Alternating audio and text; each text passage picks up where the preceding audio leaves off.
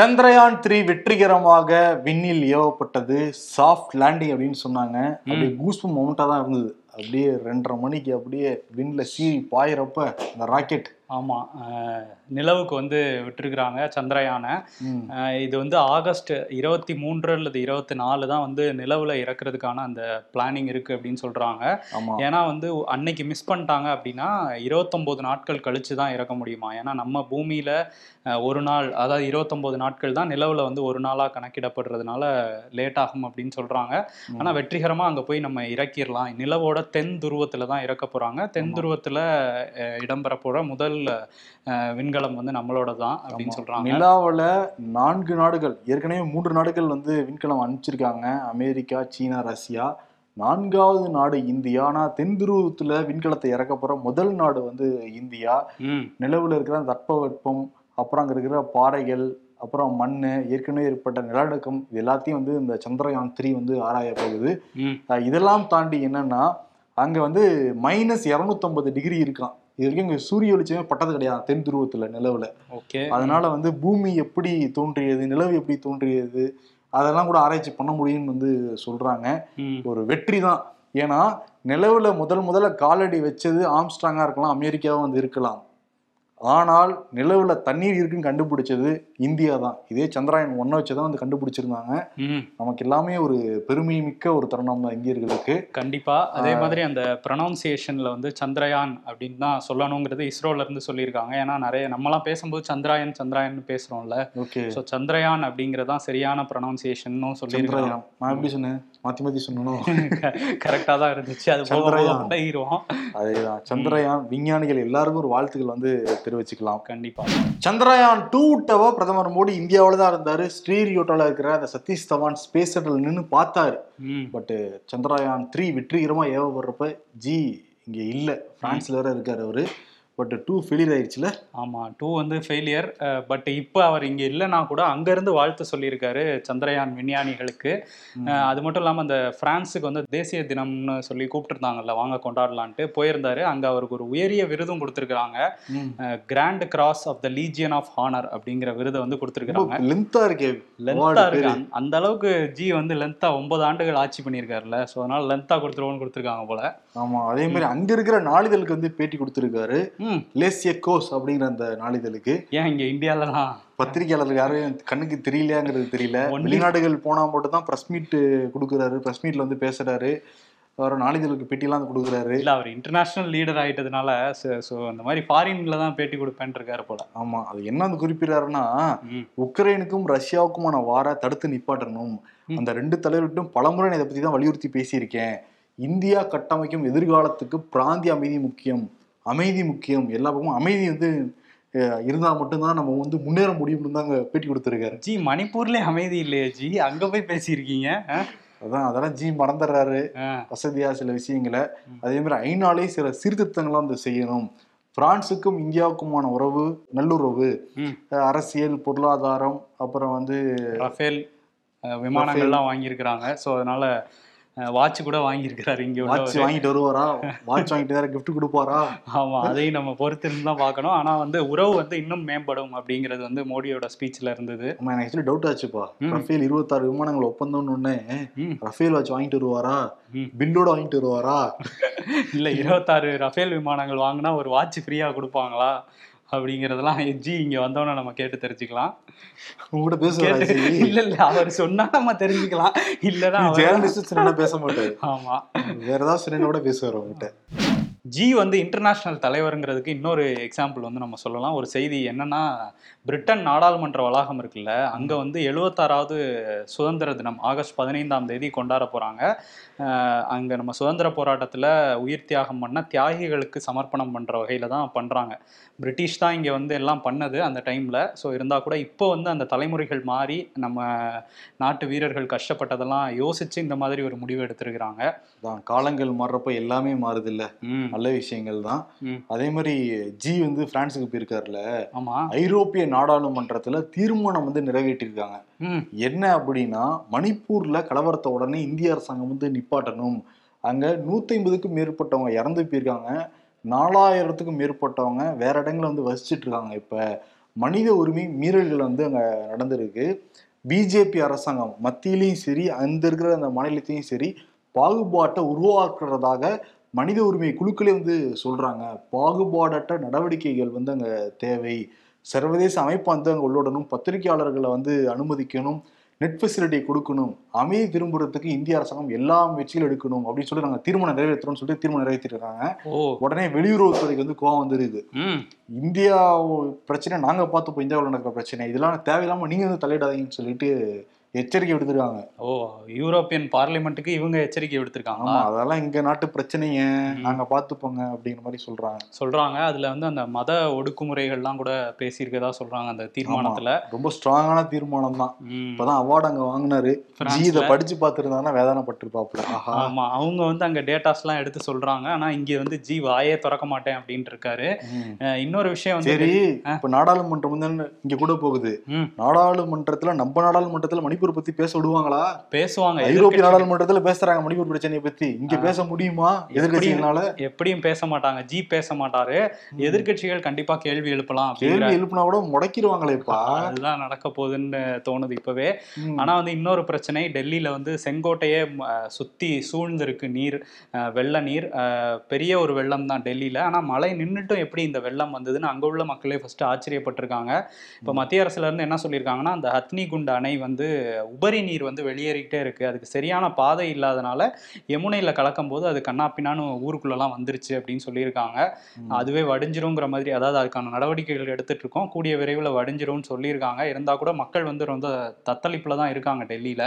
அதான் செங்கோட்டையே சூழ்ந்துருச்சு இல்ல, செங்கலுக்கு ஆபத்து இல்லையே, செங்கலுக்கு ஆபத்து இல்லை, செங்கோலுக்கு ஆபத்து இல்லைன்னு கேட்கிறேன். செங்கோல் அங்க பாதுகாப்பா உள்ளதா இருக்கு நாடாளுமன்றத்துல. புதிய நாடாளுமன்ற கட்டடம், வீடு, அதெல்லாம் கொஞ்சம் அதெல்லாம் செங்கோட்டையில கொஞ்சம் வெள்ளம் போகுதுங்க போகுது. பொது சிவில் சட்டம் கொண்டு வரவே கொண்டு வராதீங்கன்னு சொல்லிட்டு தமிழ்நாடு முதலமைச்சர் மு க ஸ்டாலின் இந்திய சட்ட ஆணையர் ருத்துராஜுக்கு வந்து கடிதம் எழுதியிருக்காரு. என்ன குறிப்பிட்டிருக்காருன்னா, மத சார்பின்மை தான் இந்தியாவுடைய அரசியலமைப்புடைய அடிப்படை, அதுக்கே குந்தகம் விளைவிக்கும் நீங்க வந்து யூசிசி வந்து கொண்டு வந்தீங்கன்னா. 21வது சட்ட ஆணையம் வந்து விரும்பத்தக்கதில்லைங்கிறத ஏற்கனவே சொல்லியிருக்காங்க சில ஆண்டுகளுக்கு முன்னாடி. அதெல்லாம் நீங்க வந்து கவனத்தில் வந்து கொள்ளுங்க. அப்படி நீங்கள் இம்ப்ளிமெண்ட் பண்ணிட்டீங்கன்னா ஆழமான பிளவு ஏற்படும், சமூக அமைதிக்கே பெரிய பாதிப்பு உண்டாகும், இதெல்லாம் நீங்கள் வந்து புரிஞ்சுக்கோங்கன்னு சொல்லிட்டு வந்து கடிதம் எழுதியிருக்காரு. அதே மாதிரி சட்ட ஆணையம் வந்து மக்கள்கிட்ட கருத்து கேட்டிருந்தாங்க, உங்கள் கருத்துக்கெல்லாம் சொல்லுங்கள் இந்த புது சிவில் சட்டத்தை பற்றி அப்படின்னு. போன மாதம் 14ஆம் தேதி கேட்டிருந்தாங்க, இன்னையோட வந்து முடியுது. இது வரைக்கும் 50 லட்சம் கருத்துக்கள் வந்து வந்திருக்கும் அதில். ஓகே, ஆமாம், அந்த சட்டம் வந்து இந்தியாவில் வந்து பல மாநிலங்கள் இருக்குது, பல மொழிகள் இருக்குது, பல கலாச்சாரங்கள் இருக்குது. அந்த யூசிசி வந்து எல்லாருக்கும் ஒரே மாதிரியான சட்டம், இந்த திருமணமாக இருக்கட்டும், விவாகரத்து, சொத்துரிமை, தத்தெடுத்தல் எல்லாமே ஒரே மாதிரி கொண்டு வர போகிறாங்க. அதுதான் வந்து பல பேர் வேணாம் அப்படின்னு வந்து சொல்கிறாங்க. மழைக்கால கூட்டத்தொடர் ஜூலை 20ம் தேதியிலிருந்து ஆகஸ்ட் 11ஆம் தேதி வரைக்கும் நடக்க போகுது. 17 நாட்கள் நடக்க போகுதுன்னு சொல்றாங்க. 21 புதிய மசோதாக்களை தாக்கல் செய்ய தயாரா இருக்காங்களாம் மத்திய அரசு. அதுல முக்கியமான மசோதான்னு பாக்குறப்ப National Capital Territory of Delhi Act 1991 Arvind Kejriwal கொண்டு வந்தா எதிர்க்கணும்னு சொல்லிட்டு நிறைய கட்சித் தலைவர்களை போய் சந்திச்சுட்டு இருந்தாருல. ஆமா, அந்த டெல்லியுடைய அரசாங்கம் வந்து யார் கட்டுப்பாட்டுல, முதல்வர் கட்டுப்பாட்டுல, ஆளுநர் கட்டுப்பாட்டுல அப்படின்னு, யாரு நம்பர் 1 அப்படிங்கறதுல திருத்தம் கொண்டு வர அந்த மசோதா வந்து கொண்டு வர போறாங்களா.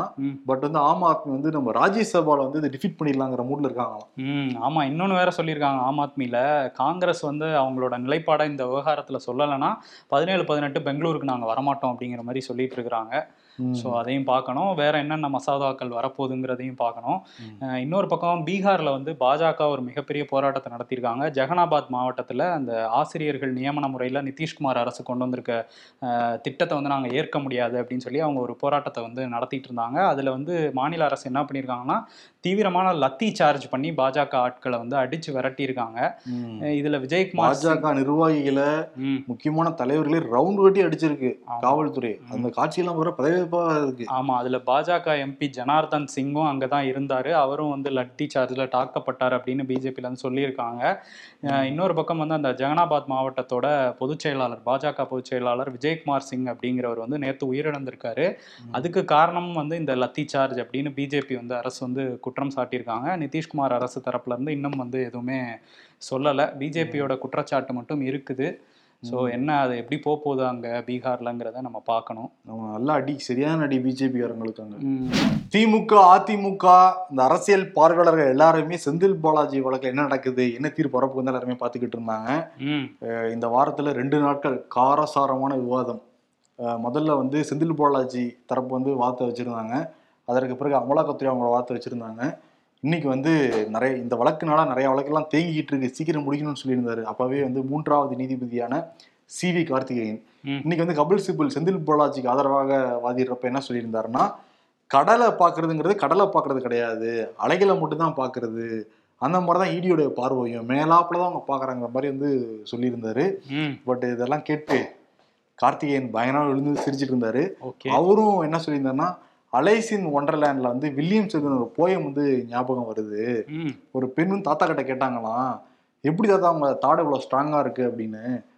நான் சட்டம் படிச்சேன், உங்க பாட்டிக்கிட்ட வாதாடிக்கிட்டே இருப்பேன், வாதாடி ஸ்ட்ராங் ஆயிடுச்சு அப்படின்னு சொல்லிட்டு கபில் சிபில்கிட்ட சொல்ல, கபில் சிபில் வந்து வீடியோ கான்ஃபரன்ஸ்ல சிரிக்க, இந்த சீர் வந்து சி வி கார்த்திகேயன் பயங்கரமா சிரிக்க அப்படிங்கிற மாதிரி தான் இருந்தது.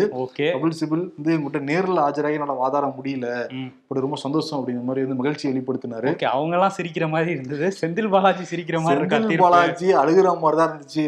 தீர்ப்பு இன்னைக்கே தீர்ப்பு கொடுத்துட்டாரு. லஞ்ச கூட சாப்பிடாம சி வி கார்த்திகேயன் வந்து தீர்ப்பு நீங்க வந்து கொடுத்தாரு. என்ன கொடுத்தாருன்னா, செந்தில் பாலாஜி கைது வந்து செல்லும், இடி வந்து 8 நாள் கஸ்டடி எடுத்துமே அவங்களால விசாரிக்க முடியல, காவல்துறை கஸ்டடியில் எடுத்துக்கலாம் அப்படிங்கிற தீர்ப்பு வந்து கொடுத்துருக்காரு. பவ சக்கரவர்த்தி என்ன தீர்ப்பு கொடுத்தாரோ அதே தீர்ப்போட ஒத்து போயிருக்காரு சி வி கார்த்திகேயன். இப்போ வந்து 2 பேர் வேற கொடுத்துருந்தாங்கல்ல, இப்ப வந்து 2-1 அப்படிங்கிற கணக்குல செந்தில் பாலாஜி வீழ்த்தப்பட்டிருக்கிறார். ஓகே, அவர் தரப்புக்கு வந்து ஆதரவான தீர்ப்பு வரல. சோ அமலாக்கத்துறை அவரை காவல்ல எடுத்து விசாரிக்க போறாங்க. அதேதான். ஓகே, இந்த கோர்ட் செய்தியை பத்தி பேசும்போது இன்னொரு என்னன்னா, இந்த செய்தியில தொடர்ந்து நம்ம கொடுத்தது நீதிமன்றத்திலிருந்து ராணி கார்த்திக் தொடர்ந்து இந்த அப்டேட்டை கொடுத்திருந்தாரு. ஆமா, நம்ம நிருபர் தான் அவர் கொடுத்திருந்தாரு. இன்னொரு கோர்ட் செய்தியும் இருக்கு இன்னைக்கு. என்னன்னா, சைதாப்பேட்டை நீதிமன்றத்துல அண்ணாமலை வந்து இன்னைக்கு ஆஜராயிருக்காரு. என்ன வழக்குன்னா, அவதூறு வழக்கு. டிஆர் பாலு போட்டிருந்தாருல, டிஎம்கே ஃபைல்ஸ்ன்னு தப்பு தப்பா எங்க சொத்து கணக்குன்னு சொல்லி ஒன்று போட்டிருந்தாருன்னு சொல்லி அவர் போட்ட கேஸ்ல தான் இன்னைக்கு ஆஜராயிருக்காரு.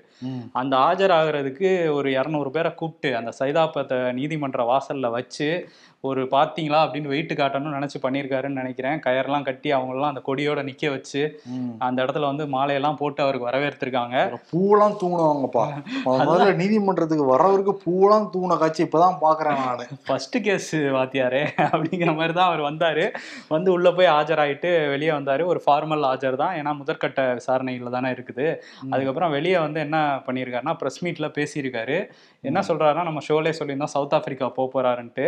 சவுத் ஆப்பிரிக்கால போய் நான் கருப்பு சட்டை போடுவேன் அப்படின்ட்டு இருக்காரு. என்னன்னா, முதல்வர் வந்து போறாருல 17, 18 பெங்களூருக்கு, நான் அப்ப இங்க இருக்க மாட்டேன், என்னோட கட்சி ஆட்கள்லாம் நம்ம ஆட்கள்லாம் வந்து இங்கே கருப்பு சட்டை கருப்பு பலூன்லாம் விட்டு எதிர்ப்பு காட்டுவோம், நான் அங்க இருந்து காட்டுறேன் அப்படின்ட்டு இருக்காரு. அது அங்க போய் கருப்பு ட்ரெஸ் போடுறேன்னு ஒரு தலைவர் சொல்றாரு, பாத்தியா இல்லையா? என்ன லாஜிக், என்ன லாஜிக். அவரு இதை வச்சுட்டு ஒருவேளை திமுக தரப்புல என்ன பண்ணுவாங்க, நாங்க தேசிய தலைவர் தான் சொல்லிக்கிட்டு இருக்கோம் தலைவரை, இப்ப எங்க தலைவர் சர்வதேச தலைவர் பாத்தீங்கல்ல, தென்னாப்பிரிக்காலே நமக்கு எதிர்ப்பு அப்படின்னு கிளம்பிட போறாங்க. ஆனா இது லாஜிக்கே இல்லையே. அங்க போய் ஏன் கருப்பு சட்டை போட்டு அங்க யாரு பார்த்து என்ன லாஜிக்கோட பண்றாங்கன்னு லாஜிக்கலாம் பாக்குறது.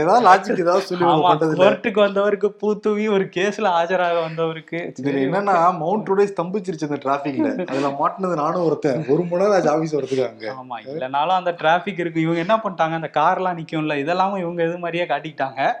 ஆனா அது பொதுமக்களே சேர்த்துட்டாங்க அதுல. ஆமா, இவங்க ஒரு 200 பேர் தான், ஆனா 2000 பேர் நின்ன மாதிரி ஒரு போட்டோ எடுத்து காட்டிக்கிட்டாங்க.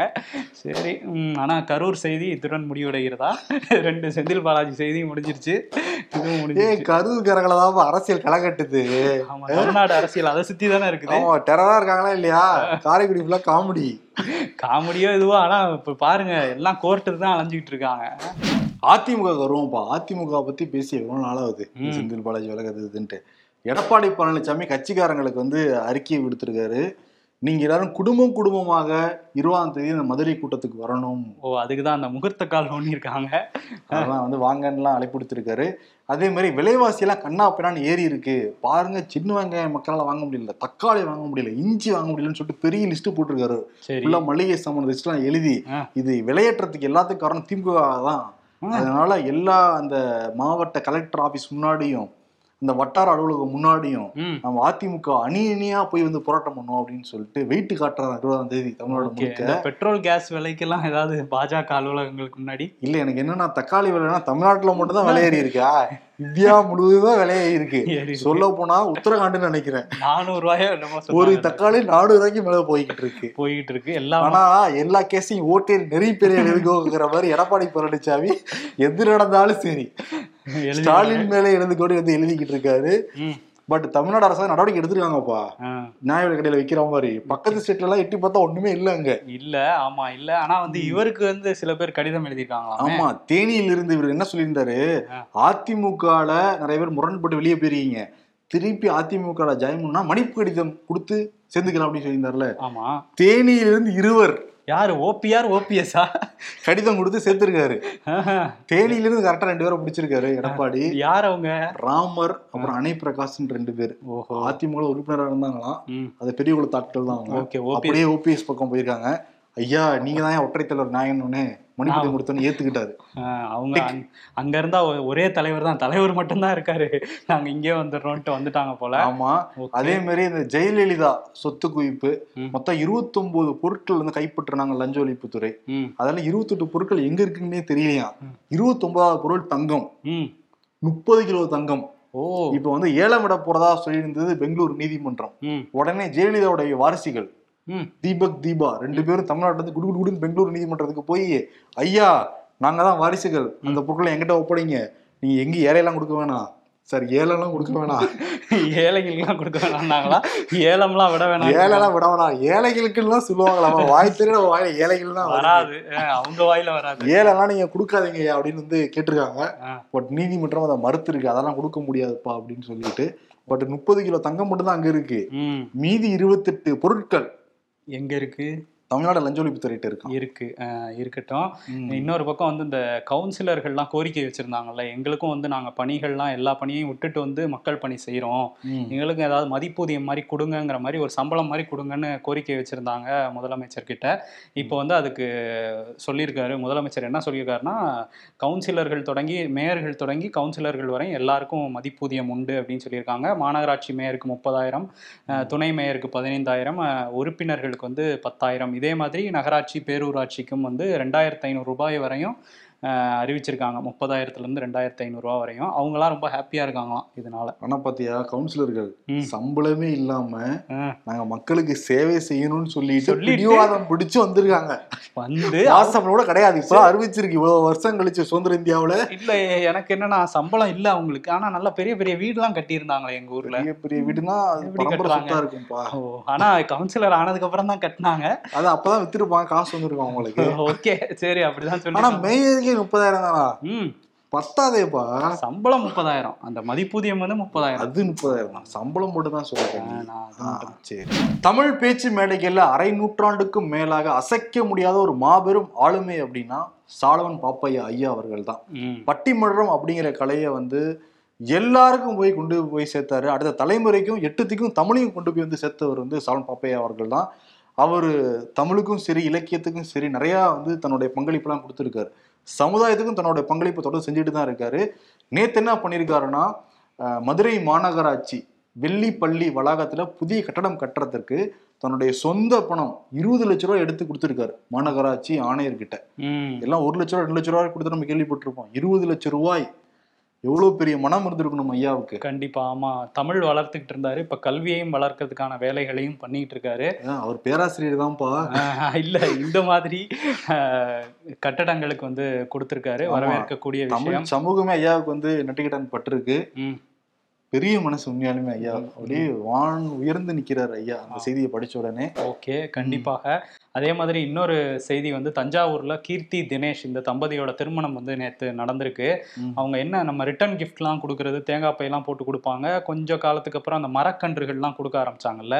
இப்போ இவங்க என்ன பண்ணியிருக்காங்கன்னா, ஒரு பையில வந்து 25 புத்தகங்கள், 650 ரூபாய் மதிப்புள்ள 25 புத்தகங்களை போட்டு புத்தக பையா கொடுத்துருக்குறாங்க ரிட்டர்ன் கிஃப்டா. அந்த பைகள்லையும் வந்து பெரியாரோட வாசகங்கள், அம்பேத்கரோட வாசகங்கள்லாம் இடம்பெற்றிருந்தது. உள்ளேயும் நிறைய புத்தகங்கள் வச்சுருந்தாங்க. ஸோ இதுக்கும் வந்து நிறைய வரவேற்பு கிடைச்சிக்கிட்டு இருக்குது. நம்ம அம்பேத்கர் இப்போ எல்லாரும் படிக்க வேண்டிய காலகட்டத்தில் தான் இருக்கும். நிறைய எல்லாம் ஒரு புக் கொடுப்பாங்க, 2 புக் கொடுப்பாங்க கேள்விப்பட்டிருக்கோம். பட் புத்தக தொகுப்பே கொடுக்குறது இப்போ தான் கேள்விப்படுறோம். இது எல்லா பக்கம் பரவுச்சுன்னா தமிழ் சமூகம் இன்னும் வந்து மேம்படும் கண்டிப்பாக.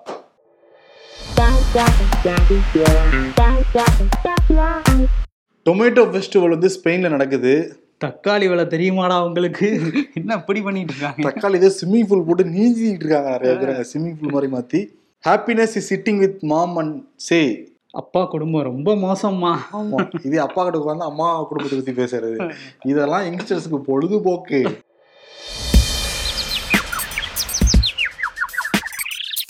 ஊழலுக்கு எதிரான நடவடிக்கைகள் தொடரும் அமித்ஷா. அவர்களை உங்கள் கட்சியில் சேர்க்கும் வரைதானே. ரஃபேல் வாட்ச் காம்ப்ளிமெண்ட் வந்தால் நமக்கு ஒன்று கொடுங்க. 26 ரஃபேல் பிளேன்ஸ் பர்ச்சேஸ். இதோ வந்துட்டேன். விருது இன்னைக்கு யார் கொடுக்கலாம்? ஜிக்கு தான் ப்ரோ. அது அன்மேச்சபிளாக இருக்காரு பாருங்க. மணிப்பூரை பற்றி பேசவே மாட்டேங்கிறாரு, அங்கே போய் உட்காந்துட்டு இருக்கிறாரு. ஜிக்கு நேத்தானே கொடுத்தோம், சுந்தரா டிராவல்ஸ். ஆமாம், அப்படின்ட்டு கலக்கிட்டு இருக்காப்லாங்க. அதனால வேற யார் கொடுக்கலாம்? வேற யாருக்கு? இருவர் கொடுக்கலான்னு எனக்கு தோணுது. இருவருக்கா? கரூர்காரங்க 2 பேருக்கும் கரூர்காரராகிய நீங்களே விருது கொடுக்க போறீங்களா?